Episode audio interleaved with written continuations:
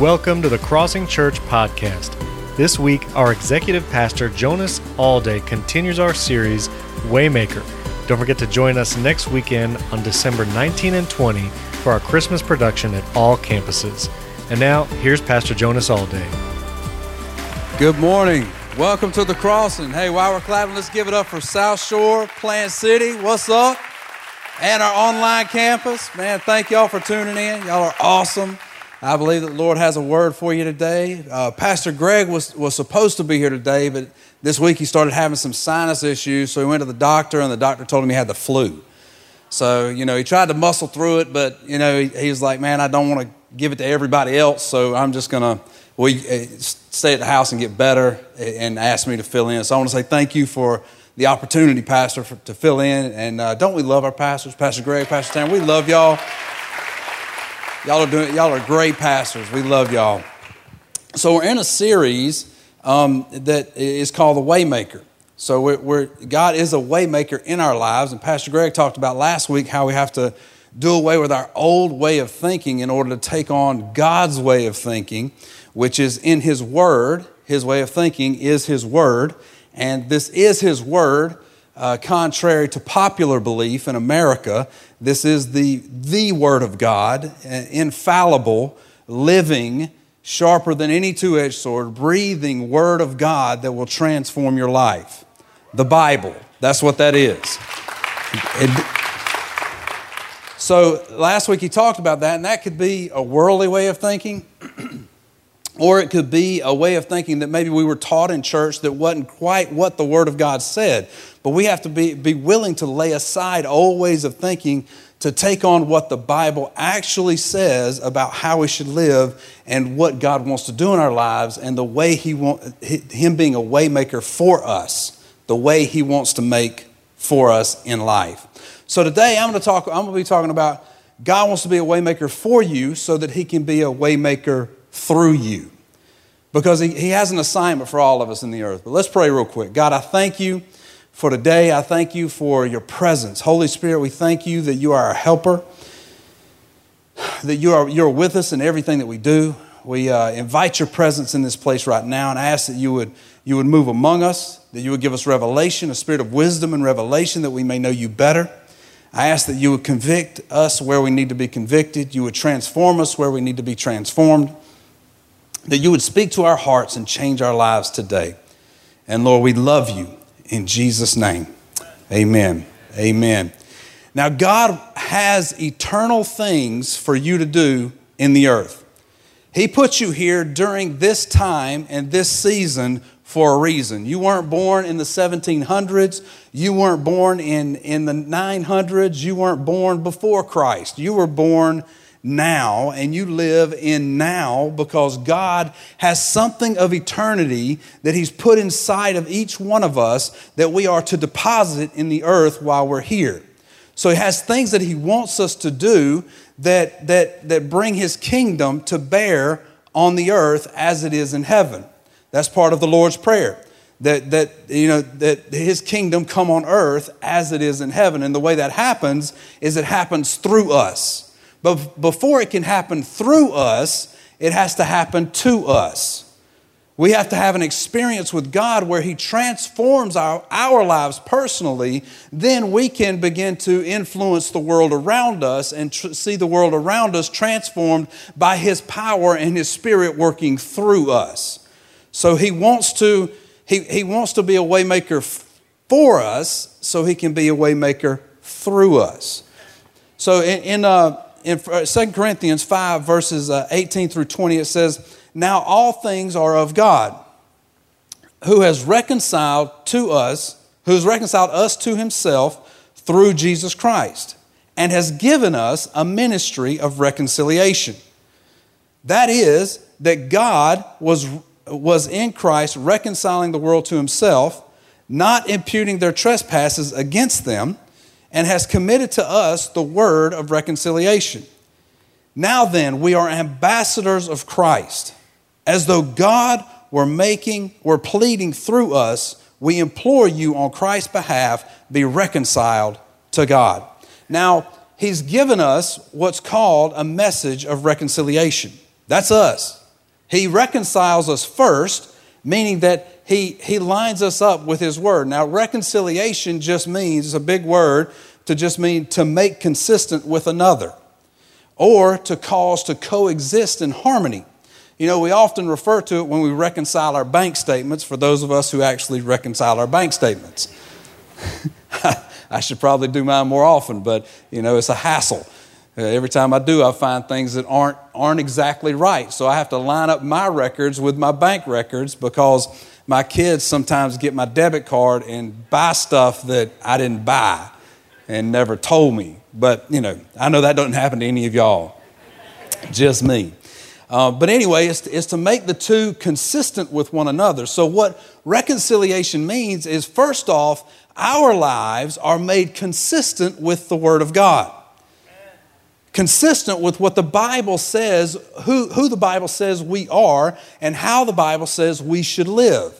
And in that, it release, there is a power that is released into our lives that, that brings about uh, God's influence in every area of our lives when the Word of God is played out in our everyday life, when we put it into action in our everyday life. When we make it part of who we are, there is a power of God that is released into the, into the atmosphere around us, which creates a culture around us of the Word of God that transforms our life first and then begins to transform the lives of the people around us. This is a supernatural work of the Holy Spirit and of the Word of God that He does for us. Now, it goes on to say that we are ambassadors of Christ. So once, once, once Christ, we're reconciled to God, God gives us the word of reconciliation, the ministry of reconciliation, where we begin to reconcile the world to Him. And we go out in our perspective, you know, places of influence which would be work or school or you know uh, whatever clubs we're a part of or whatever you know the gym wherever we go that we're a part of a group of people who don't know him we begin to bring his influence into that area. We become his ambassadors. And so what an ambassador is it is someone who goes to a foreign land who has the full influence and full authority of the homeland they came from but they're in a foreign land and they bring the full influence of their homeland into that land. So you take an ambassador of the United States, if that ambassador is in, a, in Afghanistan or somewhere like that, and that ambassador goes to the leaders there and says, Well, if you don't stop treating your people bad, we're going to do this, this, this, and this. Well, he carries, he or she carries the weight of the United States behind them. And if the people don't line up, then the United States comes to bear on that kingdom to make that kingdom line up with what that ambassador just said. And we are ambassadors of Christ. So, therefore, when we walk into a foreign land, which is what we live in, this is not our home. If you've never done a study about heaven and, and the afterlife, you really should do it. It, it. It'll open your eyes to a lot of things that we are just sojourners here. We're on a journey here. And it's, it's a short journey. It's like a vapor. It's gone before you know it. And, but we have a time on this earth that God put us here to bring influence into this world. So, so we're in a foreign land. And as we're reconciled to God, we begin to reconcile this foreign land to what His Word says it should be reconciled to. And that's how an ambassador works. We're known as ambassadors of Jesus Christ, but here's the thing we can't give what we don't have. That's why we must first be reconciled. And Peter gives us uh, an insight to this in uh, Acts 3, where him and John were going to the temple, and this guy said, Hey, he was asking for money. He said, Give me money. And Peter looked at him and said, Silver and gold I don't have, but what I have I give. Get up and walk. He healed him. He operated in a power from the kingdom of God that influenced the kingdom of this world. That, that, that brought to bear upon that individual the healing power of God. And, and, and so he had it, he could give it. But if we don't have it, we can't give it. If we haven't been reconciled to God, then we, we really can't you know, impart His power, His anointing, His presence, His word into other people's lives because we haven't been reconciled ourselves, which takes a little work and it's not that difficult to do. It's actually pretty easy. Uh, but the concept is easy, but it's probably going to be the hardest thing you ever do in your life because we live in a world that loves to distract us. The enemy has figured out that it, all he has to do is keep us distracted from what God's, God wants us to do and from his word and from his presence, and then he can win the battle. But the truth is, if, as believers, as we come today to a realization of how easy it is to walk in the things of God, we will begin to walk in that. So, what I'm here to do, I'm not here today to beat anybody up. I'm here today to expose a lie of the enemy. Lies that he has caused the American church to believe for a long time. That, that we've got, eh, so much so that a lot of the unrest that you see now in our culture is because years back there was a concept that the American church bought on bought into that if I don't preach hard, we don't preach hard messages if we're just really nice to a lot of people and make them feel comfortable then all of them will get saved and serve God. Well, that, the problem with that is you lost the, the voice of the pastor who would stand in a pulpit and say, right is right and wrong is wrong, and we're not going to do wrong. and that wrong is actually sin, and we can't live in sin because we say that we serve God. So we have to separate from that. But thank God in this church it's not like that. I'm just talking about in America. But uh, we'll move on. We'll move forward before I get in trouble. I might say something I get in trouble. All right, so here it is. It's easy. It's easy. John 15. If you've not read John 15 lately, I encourage you to go back and read it. I'm going to pull out of verse 4 right now. It says, Remain in me. And this is Jesus talking and I in you, just as a branch is unable to produce fruit by itself unless it remains in the vine, neither can you unless you remain in me. So, the way we produce fruit in our lives is remaining in Christ. Now, notice he compares it to fruit. He, he doesn't say go out and produce something of your own. Fruit is produced in a, in a plant or a tree simply by being uh, uh, by living in the right soil. If it lives in the right soil, then it's going, the fruit is inside of its genetic makeup, and fruit just comes out. If the nutrients are flowing into that plant or into that tree, then the fruit just happens. You know, it doesn't happen because that tree goes out and tries to, you know, yells at its branches and says, produce fruit. It doesn't happen. You know, it, it, it happens because it's in the right soil. You know, in Georgia, we, we have peaches, and I'm from Georgia, so I, I was raised in a peach orchard. Everybody thinks I like peaches. I hate peaches because I ate them all my life. Can't stand them. But anyway, they, they grow really well there. But if you, you put them down here in a swamp somewhere, they're not going to grow well because they're not in the right soil and they're not connected to the right nutrients. And that's what happens with a branch and a vine is connected to the right nutrients, which is Christ and which is the Word of God, and which we're going to talk about how to remain in Him. There's three easy ways to remain in Him that he can, we can begin to produce fruit. And that's what He meant for us to do in the earth. Those are the eternal things that He wants us to deposit in the earth, is the fruit that He wants to produce through our lives. Now, the first thing on how to remain in Him is meditate on the word day and night. Psalms 1, 1 through 3 says, Blessed is the man who walks not in the counsel of the ungodly, nor stands in the path of sinners, nor sits in the seat of the scornful. Now look, blessed is the man who doesn't do some things, or woman who doesn't do some things. First, listens to ungodly people who give advice. Secondly, stands with them and talks with the sinners and allows those sinners to impart into their life their worldly wisdom. And then it goes on to, it's a progression here. Then they're sitting with them and have become scornful of the things of God because the things of God don't make sense to people in the world. So there's a progression of, of loss here for the believer. So blessed is the person who doesn't do that. But his, his delight or her delight is in the law of the Lord. And, and in his law, he meditates day and night. He shall be like a like tree a, a tree planted by rivers of water that brings forth its fruit in season, whose leaf does not wither, and whatever they do will prosper. Simply by abiding in the Word of God. But blessed is the one who looks deeply into this law day and night. I encourage you to memorize the Word of God, To put, to put the Word of God so deep into your heart, into your mind, that in every situation, this is how you abide in it, not by just reading it all day long, but if you have days that you could, I mean, I encourage you to do so. Just, just read and get it in your spirit, man. But this is how you abide in the Word that in situations you encounter all day long, the Holy Spirit will access the Word of God and give you a word from the Bible that will apply to your situation that you're encountering throughout your day, no matter what the situation is.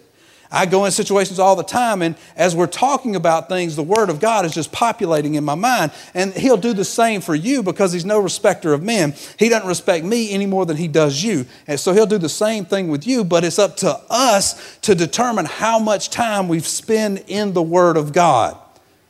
The Word of God is life. The Word of God brings, brings life to our body and health to our bones, is what the Bible says. So, as we're in His Word and we're devouring His Word and we're learning His Word, He shows us the mysteries of, this, uh, uh, of His kingdom that we can bring to bear in this world. And that's how you meditate upon the word. Or you grab a scripture at the beginning of your day, or take, a, take five or six minutes in, during the day on a break or something and read the Bible. Instead of you know, taking an hour and a half or hour to go to lunch somewhere, why don't you take 30 minutes at, at your desk or at a place you can get alone and you can read the Bible and you can, you can devour His Word also, and His Word becomes part of us. That's the thing is it, it, to abide in the Word, it has to become part of us. So the second thing is pray continually. We want to remain in His presence, right? So we pray continually. It's not as hard as it sounds. You don't just sit in a corner all day long praying continue like that always. You can't get anything done. And he didn't mean for that to happen. He might have for some monks or something like that. I don't know. I'm not a monk. I like to be around people, so I can't sit in a corner all day praying. I get bored and I go to sleep, and that's just not good. I mean, I might get a nap, but that's good. But anyway, anyway, pray continually in 1 Thessalonians 5 16 through 18, it says, Rejoice always. So here's the first thing in the scripture. He says, Rejoice. So we should be full of joy and we should be spreading joy wherever we go. It says, Pray without ceasing, and in everything give thanks, for this is the will of God in Christ Jesus for you. So we pray without ceasing. And, and let me show you, this is how we do it.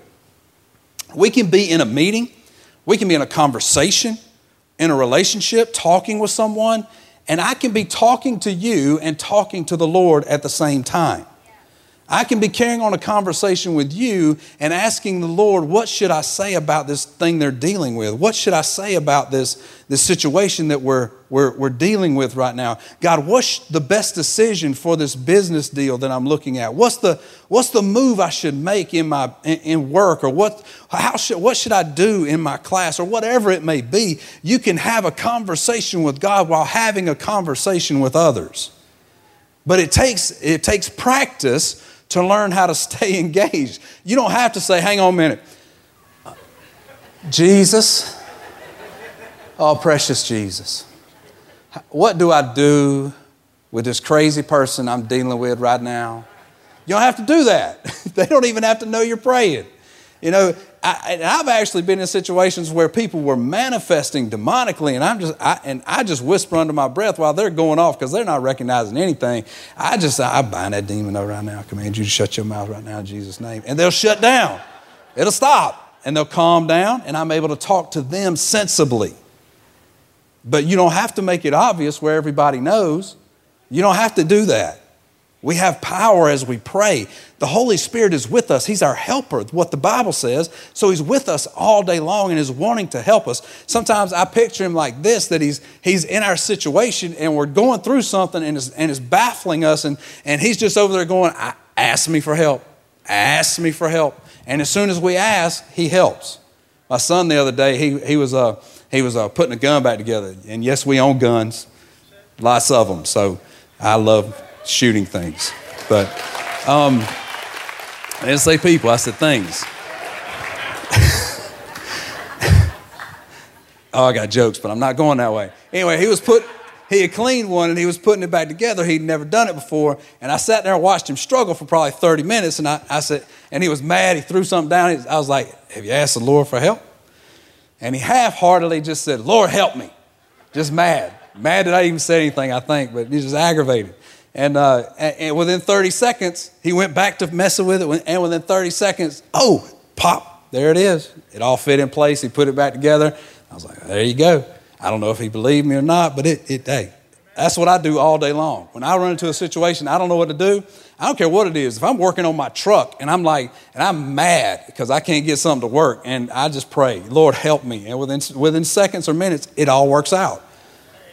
It just does. He's our helper. He's there to help us, but we can pray in every situation. And it also says that we should give thanks in everything. A thankful heart does away with entitlement. You know, we live in such an entitled uh, culture in America that we think we're owed everything. But entitlement destroys thankfulness.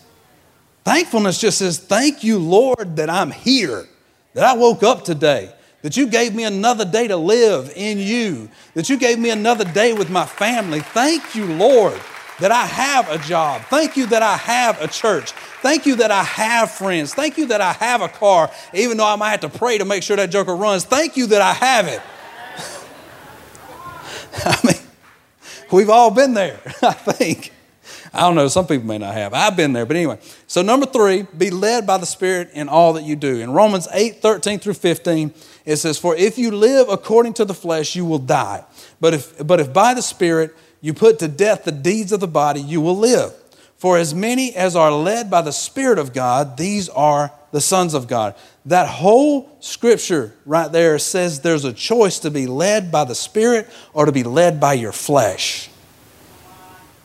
And, and, and what I just talked to you about in prayer, how we pray and listen, then we're led by the Spirit. You know, Jesus said, My, my sheep know my voice. So it, it, it's important for us to practice listening to the voice of God because we have to tune our ear in to what God is saying. Because the truth is, there's, there's multitudes of voices all around us. But if we tune in to God, and we do it quite often, we recognize His voice quickly. To start with, it might be a little confusing to say, I don't know if that's God or not. And, and then after, but after, after practice and usage, you will begin to understand and hear and know when it's God speaking and when it's the Holy Spirit leading. And He wants to lead us into all truth. Remember, God wants to be a waymaker for you so He can be a waymaker through you to other people. And He does it, he, he does it just like this. So He says, If you remain in me, John 15 again, and you remain in me and my word remains in you, ask whatever you want and it'll be done for you. My Father is glorified by this, that you produce much fruit and prove to be my disciple. God is glorified through you producing fruit. That's how we glorify God, is producing fruit for his kingdom. And this proves that we are a disciple. You know, I can look at a person, you know, the Bible said to go and make disciples, not converts. So I can, I, I can walk with a person for a little while, and anybody who is a disciple can walk with a person for a little while and tell if they are a disciple or not because they will be producing fruit with repentance, producing fruit with, with uh, the, the moving of the Holy Spirit in their life. They'll be producing fruit for the kingdom. And you're not a judge, you're just a fruit inspector. You see if something's producing fruit or not. That's why Jesus cursed the fig tree when he came by it. It wasn't producing any fruit, but it had leaves like it was. There's a whole lesson and sermon in that, but I'm not staying there today. So, as we are rooted in Christ, the fruit just comes. Now, I want, to, I want you to know, uh, uh, I'm going to talk about the parable of the sower. So, whenever someone hears the word of God, they will be one of four types of ground. Now, I'm not going to read the entire scripture, so I want you to go read it yourself in Matthew 13, 1 through 9. It talks about a, a sower going out sowing seed, a farmer who is sowing seed and some fall by the wayside, some uh, fall on stony ground, some fall on thorny ground, and some fall on good ground. The parable that Jesus is giving here is there's four types of ground every time the word is being sown. Like right now, the word is being sown. So there's four types of ground. The first one is the wayside. This is where the birds come and steal it away. So what happens is is the enemy loves to distract us from hearing the word of God so we can come and sit in a service to check a religious box and we can we can actually sit under a message being preached and the word being preached and not hear a word that's said well that the enemy has come and stolen that word from you because whenever you come and hear a word preached, it's an opportunity for you to activate your faith and make that part of your life and begin to produce fruit from it, or you could just lose the seed that's being sown. So the, the, the enemy comes and distracts us. That's for those of you on Facebook right now who are not listening to me, or on Instagram, or texting your buddies, making a grocery list.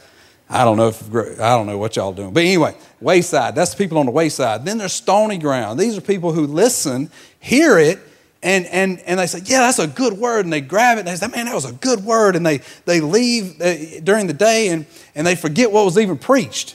You know, because the Bible says the stony ground, it sprouts up quickly. They like it. They, yeah, that's good, but then they forget all about it.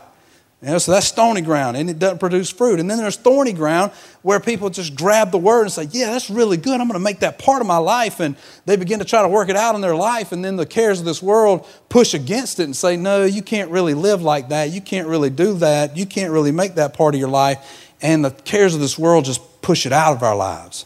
But then there's another ground that is good ground.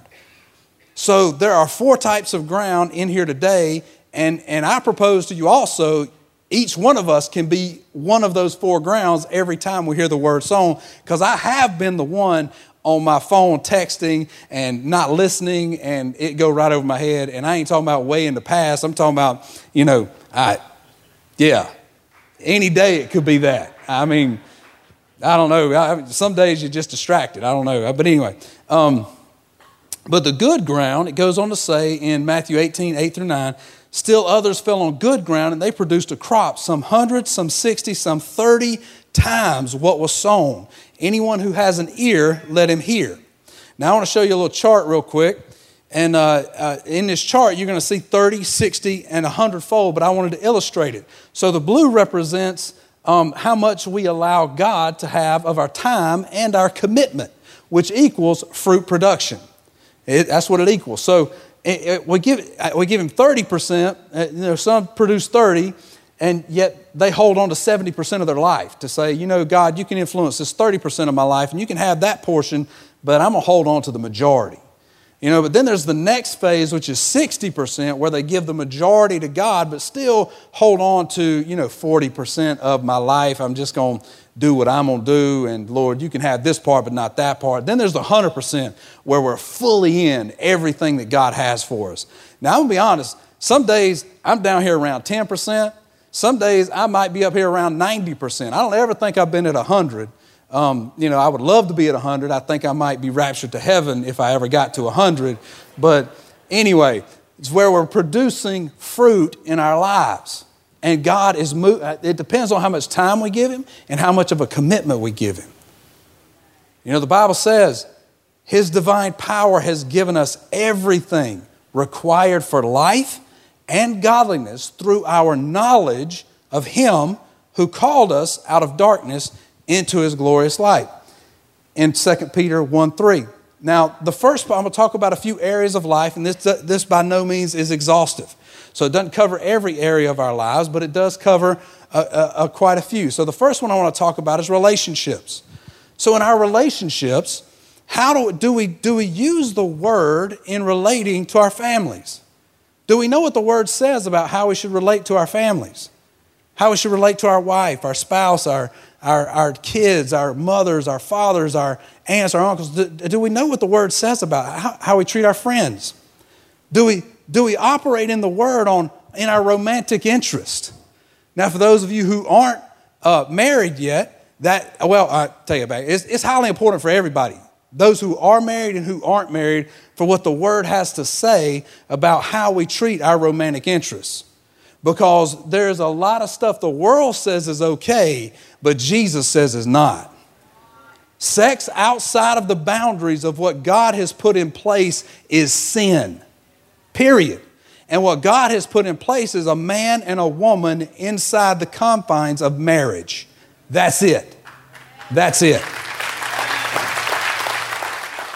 Anything outside of that is sin and is not of God, and it's not His Word.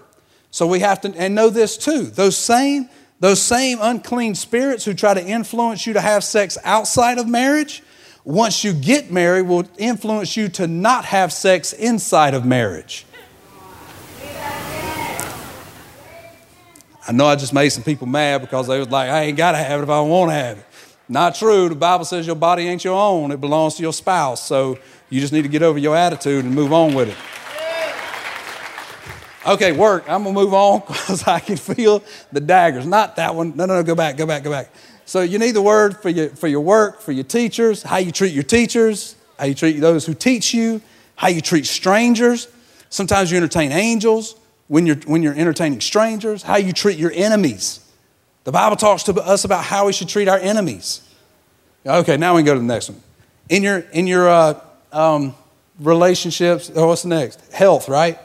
Yeah, yeah. How you, what, what's the word about your health? You know, the Bible talks about rest, but many of us will sit up till two, three o'clock in the morning and, you know, and then sleep all the next day. And, but the Bible talks to us about how we should rest and the rhythm of rest and on a daily on a daily basis and a weekly how we should take a sabbath that is set aside for our families and for god where we spend that day with our families and god take a time of vacation where you get away even if you don't go away you get away from everything unplug and re- reconnect with your family in a healthy way how we eat the things we eat you know uh, so eating and exercise are things that, that, you know, way back in Jesus' day, they didn't have to worry a lot about because they walked everywhere they went and they didn't, eat, they didn't have all these processed foods that we eat that are just so good. The problem is we have, we have made a diet of delicacies that have made us way overweight. And what we can do, God may have meant for us to live to be 100 and work for His kingdom to 100, but we could cut our lives short and end our life at 70 by the way we eat and the way we don't exercise. So it's important for us to be good stewards of the body that God has given us. And I don't always do the best job. Pizza and, and Doritos are my downfall. So y'all can just pray for me. I need help. And don't bring me no Doritos, they are my downfall. So the next thing is our entertainment. The types of entertainment that we do we entertain ourselves with things that glorify sin? You know, the Bible talks about what we should, what we should put in front of our eyes and what we shouldn't. And those are things that we shouldn't. You know, the amount of entertainment that we take in. Does entertainment dominate our life? I mean, think about this. Let's say you bring a you bring a, a, man from another country who, or just say he's on a remote island and they, they, they're idol worshippers there and they've never seen any technology. They've never seen planes. They've never seen boats. They've never seen anything. They live remotely on this island and they're into idol worship. And you take them out of their environment and you, you put them down in an American home. How long do you think it would take them to figure out what our idol was? Because most of our living rooms are set up around the idol. And then they would say, dang, they got an idol in every pocket. And they pull it out hundreds of times a day to bow at this idol. And you can't, they don't even hear you when they're looking at it. And they, they do it riding down the road and run other people off the road.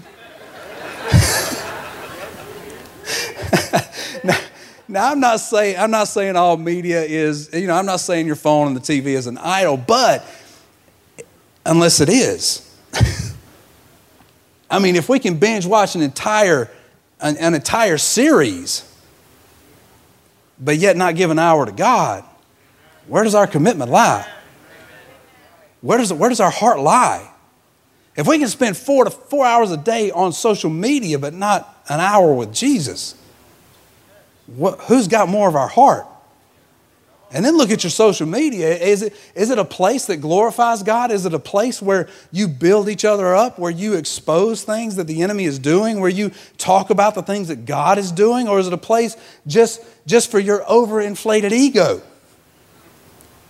I mean, come on. The selfie? I mean, it's kind of in the title. It's like the selfishy. Selfishy. Let me take a picture of myself and how great I am and how great my life is. I mean, you can't get any more self centered than that. I mean, come on. I have friends that do it, and I, I, give them a hard time all the time. I'm like, don't nobody care what you have for breakfast. Get it off there. or is it just a place for your negative opinion? For, for, and for you to start fights with everybody you can? Or is it your escape? What is it? Entertainment. How, how, what does the word have to say about it? Your money. We know the tithe is holy, but guess what? The rest of it is we're supposed to steward for the Lord, and He wants input on how we spend the rest of it. You know, in debt, in debt, you know, I get uh, I get secured debt, but you know, like a house or something like that, they cost so much now that you have to. You, most of the time, you have to have two incomes coming in, and then have to pay for it over the years. But it can't be secured debt where you get a good enough deal, you could sell it and pay off the debt if you needed to. Um, but unsecured debt. Now, what I'm talking about with that is like clothes, like you know, them twenty dollar coffees at Starbucks. Um, you know, going out to eat all the time with your friends. I'm talking about unsecured debt. Most Americans have, have tens of thousands of dollars of unsecured debt ran up on a credit card. And what our unsecured debt is, is a monument to our impatience.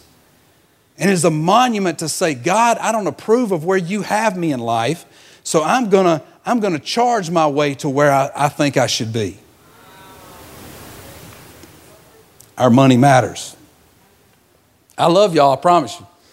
I'm here exposing some lies that the enemy has, has duped us all with, myself included. I don't sit on some high and holy hill. My wife could tell you, I've had to give up some stuff recently. I'm, I, have been a gamer all my life, and God just told me to give up my Xbox, and I'm, I'm having withdrawals. I'm sitting up at night chewing on my fingernails.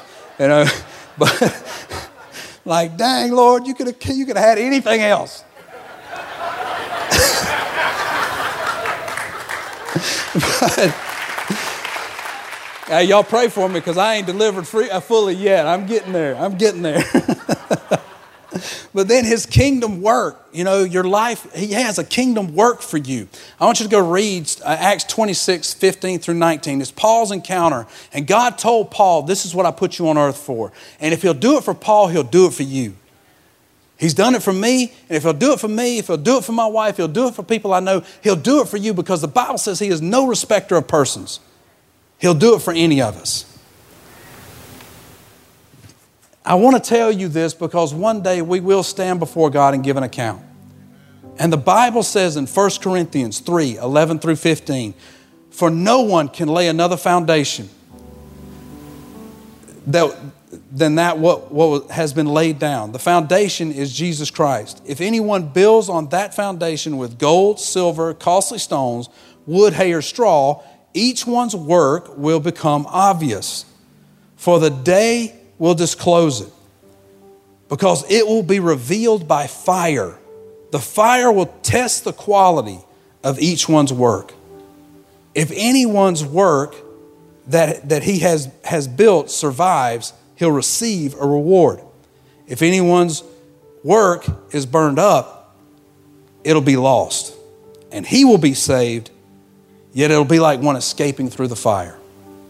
So you'll make it to heaven, but we could spend our entire life on this earth building, building a life, building a career, building a family, building things that are outside of God's purpose for us. And when we stand before Him, it's going to burn up. When we give an account for the life that we lived, that'll burn up. But when we plug in and we remain in Christ and allow that fruit to be produced in our lives, that is the things, those are the things that God designed us to produce on this earth.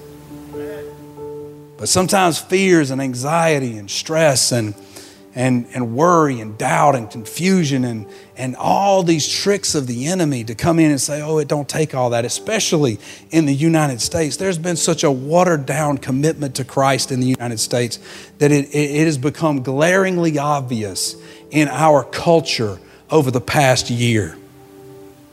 Riots breaking out everywhere. We stand in a time that, that before now, civil war had never been talked, but you hear people talking it. It's because we haven't taken our rightful place. Or maybe we just stepped out of our rightful place and allowed people and allowed those, those enemies of the cross to have too much say. When we as believers need to stand up and say, Enough is enough. God is calling us back to repentance. God is calling us back to Him. No matter which side of the political aisle you fall on, God is calling us back to Him. And it's time for us as believers who have been reconciled to Christ first, who have reconciled ourselves to His Word, begin to reconcile the world back to Him.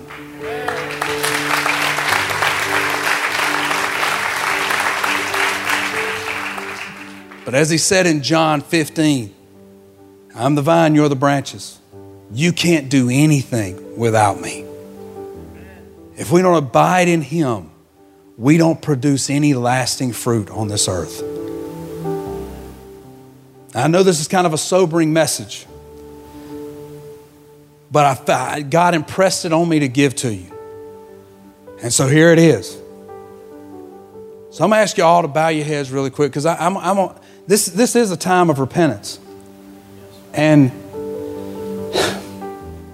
if, if something I've said today resonated in your heart to say, man, I, I've not been abiding in Christ. I've not been serving Him like, like I know I should. I've not, I've not been in His Word. I've not been in prayer. I've not listened to the Holy Spirit. I've not, I've not adjusted my life to live the Word out. And you want to say to God today, God, I repent. And repentance means I'm turning away from that and I'm turning to God. If you want to say that, I, I just want you to slip your hand up and I want you to hold it up. Hold it up high. Hold it up high. There's a lot of people holding their hands up. That's great. Hold it up. Hold it up. Keep it up. I'm about to pray for you. But I want you to be able to receive it. This is an activation of your faith to say, That's me, Lord. That's me. And you know what? I'm standing up today to say, This is me. And I'm activating my faith to say, I'm not going to be like that anymore. Father, you see every hand, you see every heart represented by every hand. God, I ask in Jesus' name you would shine the light of your Holy Spirit into every part of their life where the enemy has lied to them. You would remove every lie from their life. They would come in disagreement with those lies in Jesus' name. Holy Spirit, that you would invade their life as they've repented today and they hold their hand up to say, Lord, I repent. I turn away from that and I'm turning to you. God, I ask that you meet them today in Jesus' name. And every time they get in your word and every time they get in prayer, every time they seek your face, God, that you would meet them there. You would speak to them. You would you transform their life. You would visit them with power with your presence. Holy Spirit, awaken the sleeping giant within, fan into flame the embers that have been alive within each person that has their hand raised right now. A flame of fire to know, a burning desire of passion to serve Jesus and to serve the Lord and to reconcile this world to the kingdom. In Jesus' name, Lord, I ask you to, to, to make them revolutionaries, people that will go out and make a difference in this world and a difference in their community and a difference in their families and a difference in their workplace and a difference in their schools. Lord, make a difference wherever they go. In Jesus' name. Amen. You can put your hands down. I'll give him praise. There's a lot of people who just repented and said, Lord, I'm, I'm serious for you. I'm serious for you. I have one more prayer I'm going to pray, and we're all going to pray it out loud together. There might, be, there might be some in here today who don't know Jesus at all. You've never given your life to Him, and you don't know Him. Now is your opportunity. So we're all going to pray a prayer out loud. And uh, then I'm going to have some direction at the end of it. So just bow your heads really quick and pray this out loud, everybody. Loud, bold. Dear Jesus, I give you my life. I believe that God raised you from the dead. And I confess that you are Lord of my life. I ask you to change me. In Jesus' name. Amen. Keep your heads bowed, eyes closed. Any of those in here who prayed that prayer today for the first time, or you've given and you've given your life to Christ today, this, this is the day you did that. I'm going to count to three. And when I hit three, I want you to raise your hand. Please hold it up. We just want to give you a card. We want to connect with you to be able to help you in your walk with Christ. So when I say three, raise that hand and keep it up. One, two, three. Raise those hands. Let me see them. Come on. I got you. Keep it up. Keep it up. Got you. Come on. Come on. Got you. Come on. There's some, some that need carved, one in the back over here. Come on, raise them up. Raise them up. Raise them up. Praise God. Praise God. You know, God will transform your life. That's the best decision you'll ever make in life, is the decision you just made to follow Christ. When I was 23, I was at a bar the night before I got saved. Didn't know what was going to happen. Wasn't even planning on going to church. I actually, no, I didn't make it in the bar. I got, I got kicked out before I even got in. Tells you how good I was. But came to church the next day still smelling like alcohol and cigarettes. And I really just said, God, if, if you can change my life, change it. And here I stand, almost 27 years later, that God has transformed my life.